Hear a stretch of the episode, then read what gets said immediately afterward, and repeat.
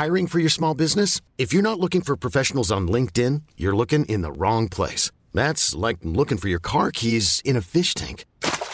LinkedIn helps you hire professionals you can't find anywhere else, even those who aren't actively searching for a new job but might be open to the perfect role. In a given month, over 70% of LinkedIn users don't even visit other leading job sites. So start looking in the right place. With LinkedIn, you can hire professionals like a professional. Post your free job on linkedin.com slash achieve today. Qu'est-ce que j'ai dit à, à Elon Musk? Vous voulez venir en Europe? On va avoir des règles et les voilà. Il faut que nous ayons un cloud souverain. La tactique TikTok, opacité, addiction et ombre chinoise. Est-ce qu'on est en train de vivre une révolution? Moi, ce que je dis, c'est que la révolution a déjà eu. L'IA est déjà là, elle est déjà omniprésente absolument partout, et le monde ne s'est pas effondré.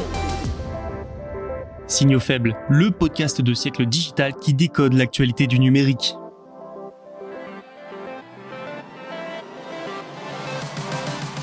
Bonjour à toutes et à tous en ce jeudi 29 février 2024. Bienvenue dans Signaux faibles, la quotidienne de siècle digital. Au programme aujourd'hui, le changement climatique et les pénuries d'eau menacent les fabricants de puces et pourraient faire augmenter les prix.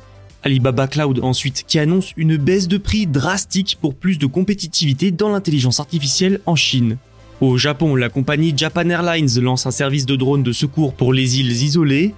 Nous terminerons par Meta qui fait face à de plus en plus de plaintes en Europe, nous verrons pourquoi. Pas mal de choses à dire dans cet épisode, alors on ne tarde pas, c'est parti, bonne écoute. Les entreprises de semi-conducteurs sont menacées par le changement climatique et les pénuries d'eau. Nous en avons déjà parlé l'an passé dans Signaux faibles.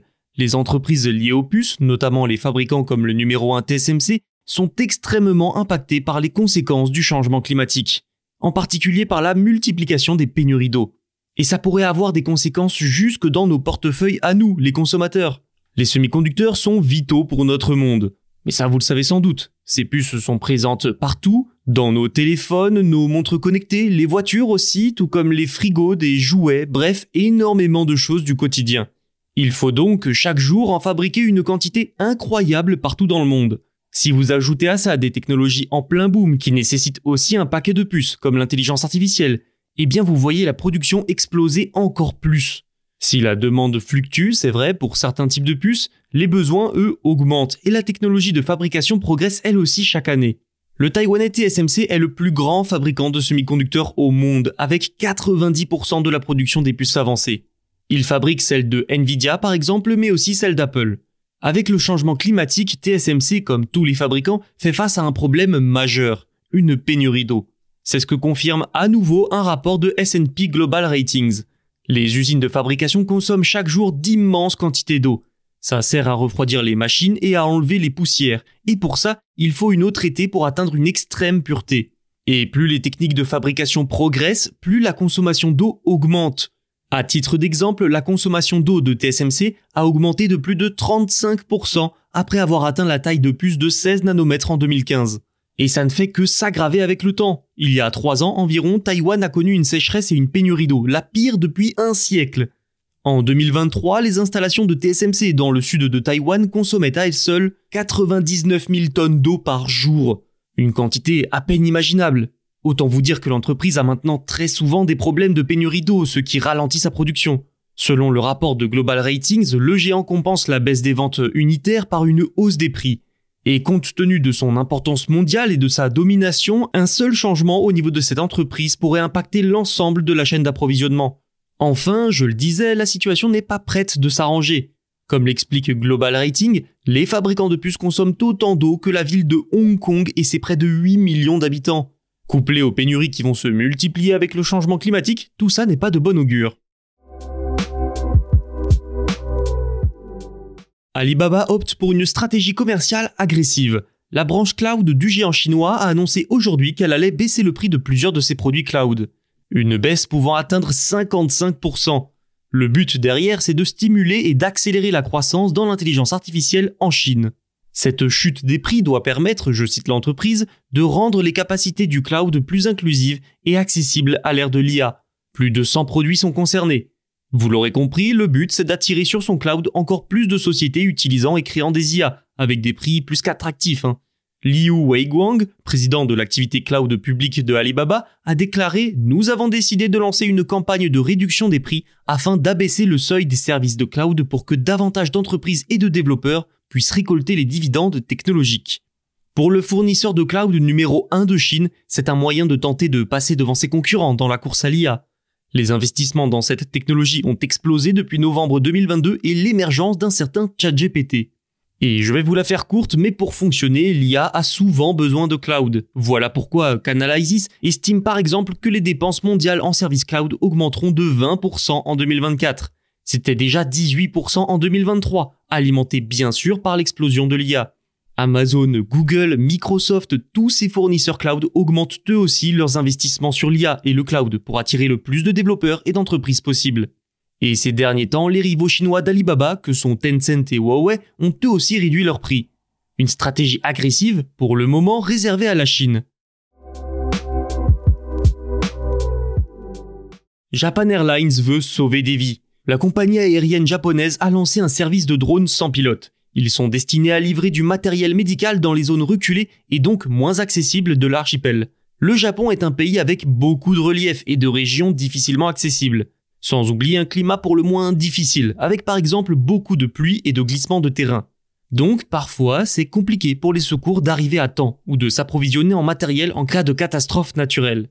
La société travaille avec les autorités de la ville de Setouchi, dans le sud-ouest du pays qui compte 8000 habitants. Des habitants qui dépendent des navires pour leurs besoins logistiques quotidiens. Malheureusement, ces derniers sont souvent bloqués par une mer déchaînée. Et comme dans le reste du Japon, la population y vieillit de plus en plus. L'âge moyen des habitants de la ville de Setouchi est de 53 ans. Des livraisons par drone pourraient donc permettre de remédier à une partie du problème. Japan Airlines a déjà mené plusieurs expériences avec des drones, mais là il s'agira de son premier service commercial d'aide aux sinistrés. Un porte-parole de l'entreprise a expliqué que grâce à ce service, les autorités locales seront informées bien plus tôt. D'ailleurs, les premiers essais ont commencé en 2020 déjà. Cette information, elle est intéressante parce qu'elle montre la façon dont les drones pourraient être utilisés à l'avenir. D'ailleurs, des services transfrontaliers de livraison par drone entre la Malaisie et Singapour sont déjà en place. Et d'après des médias locaux, cette initiative entre les deux nations pourrait bientôt couvrir la livraison de fournitures médicales. Les plaintes s'accumulent contre Meta, le groupe derrière Facebook, Instagram ou encore Threads. Le géant américain fait l'objet d'une série de plaintes en Europe.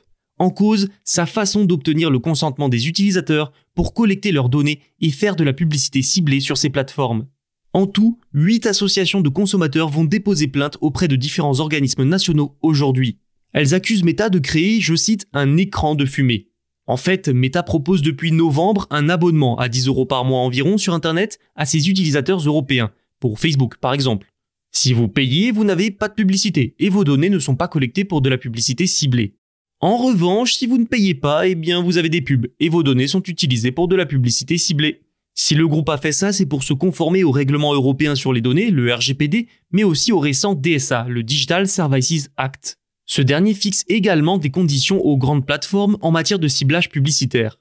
Et donc les 8 organisations qui vont porter plainte estiment que le fait de devoir payer pour ne pas avoir de pub ciblée est un écran de fumée contraire au RGPD. Depuis des années, la pression augmente sur Meta de la part des autorités européennes et des associations par rapport à son utilisation des données des utilisateurs. Mais c'est aussi pour répondre à cette pression croissante que Meta a lancé son abonnement. Le groupe affirme que ce changement est motivé par une décision de justice de l'Union européenne datant de l'année dernière. Selon cette décision, les entreprises doivent offrir des alternatives aux clients qui ne veulent pas que leurs données soient collectées et vendues à des annonceurs. Et là, je cite la décision, si nécessaire, moyennant une redevance appropriée la Commission irlandaise de protection des données, l'autorité responsable de Meta sur le vieux continent, a déclaré qu'elle continuait d'évaluer ce projet d'abonnement. Ce qui est sûr, c'est que ces nouvelles plaintes vont augmenter la pression sur les différentes autorités nationales en charge de ces questions. Peut-être qu'elles vont, croulant sous le nombre de plaintes, craquer et demander à Meta de faire marche arrière. Surtout que, je le répète, il y a déjà eu d'autres plaintes, notamment une de la célèbre association autrichienne de Max Schrems, Neub. Reste à voir si les autorités agiront ou non, la CNIL irlandaise est régulièrement critiquée pour son inaction face aux géants de la tech. Merci pour votre fidélité et vos écoutes. On se retrouve dès demain pour un nouvel épisode. D'ici là, n'hésitez pas à vous abonner et à écouter tous nos podcasts sur siècledigital.fr et sur les plateformes de streaming.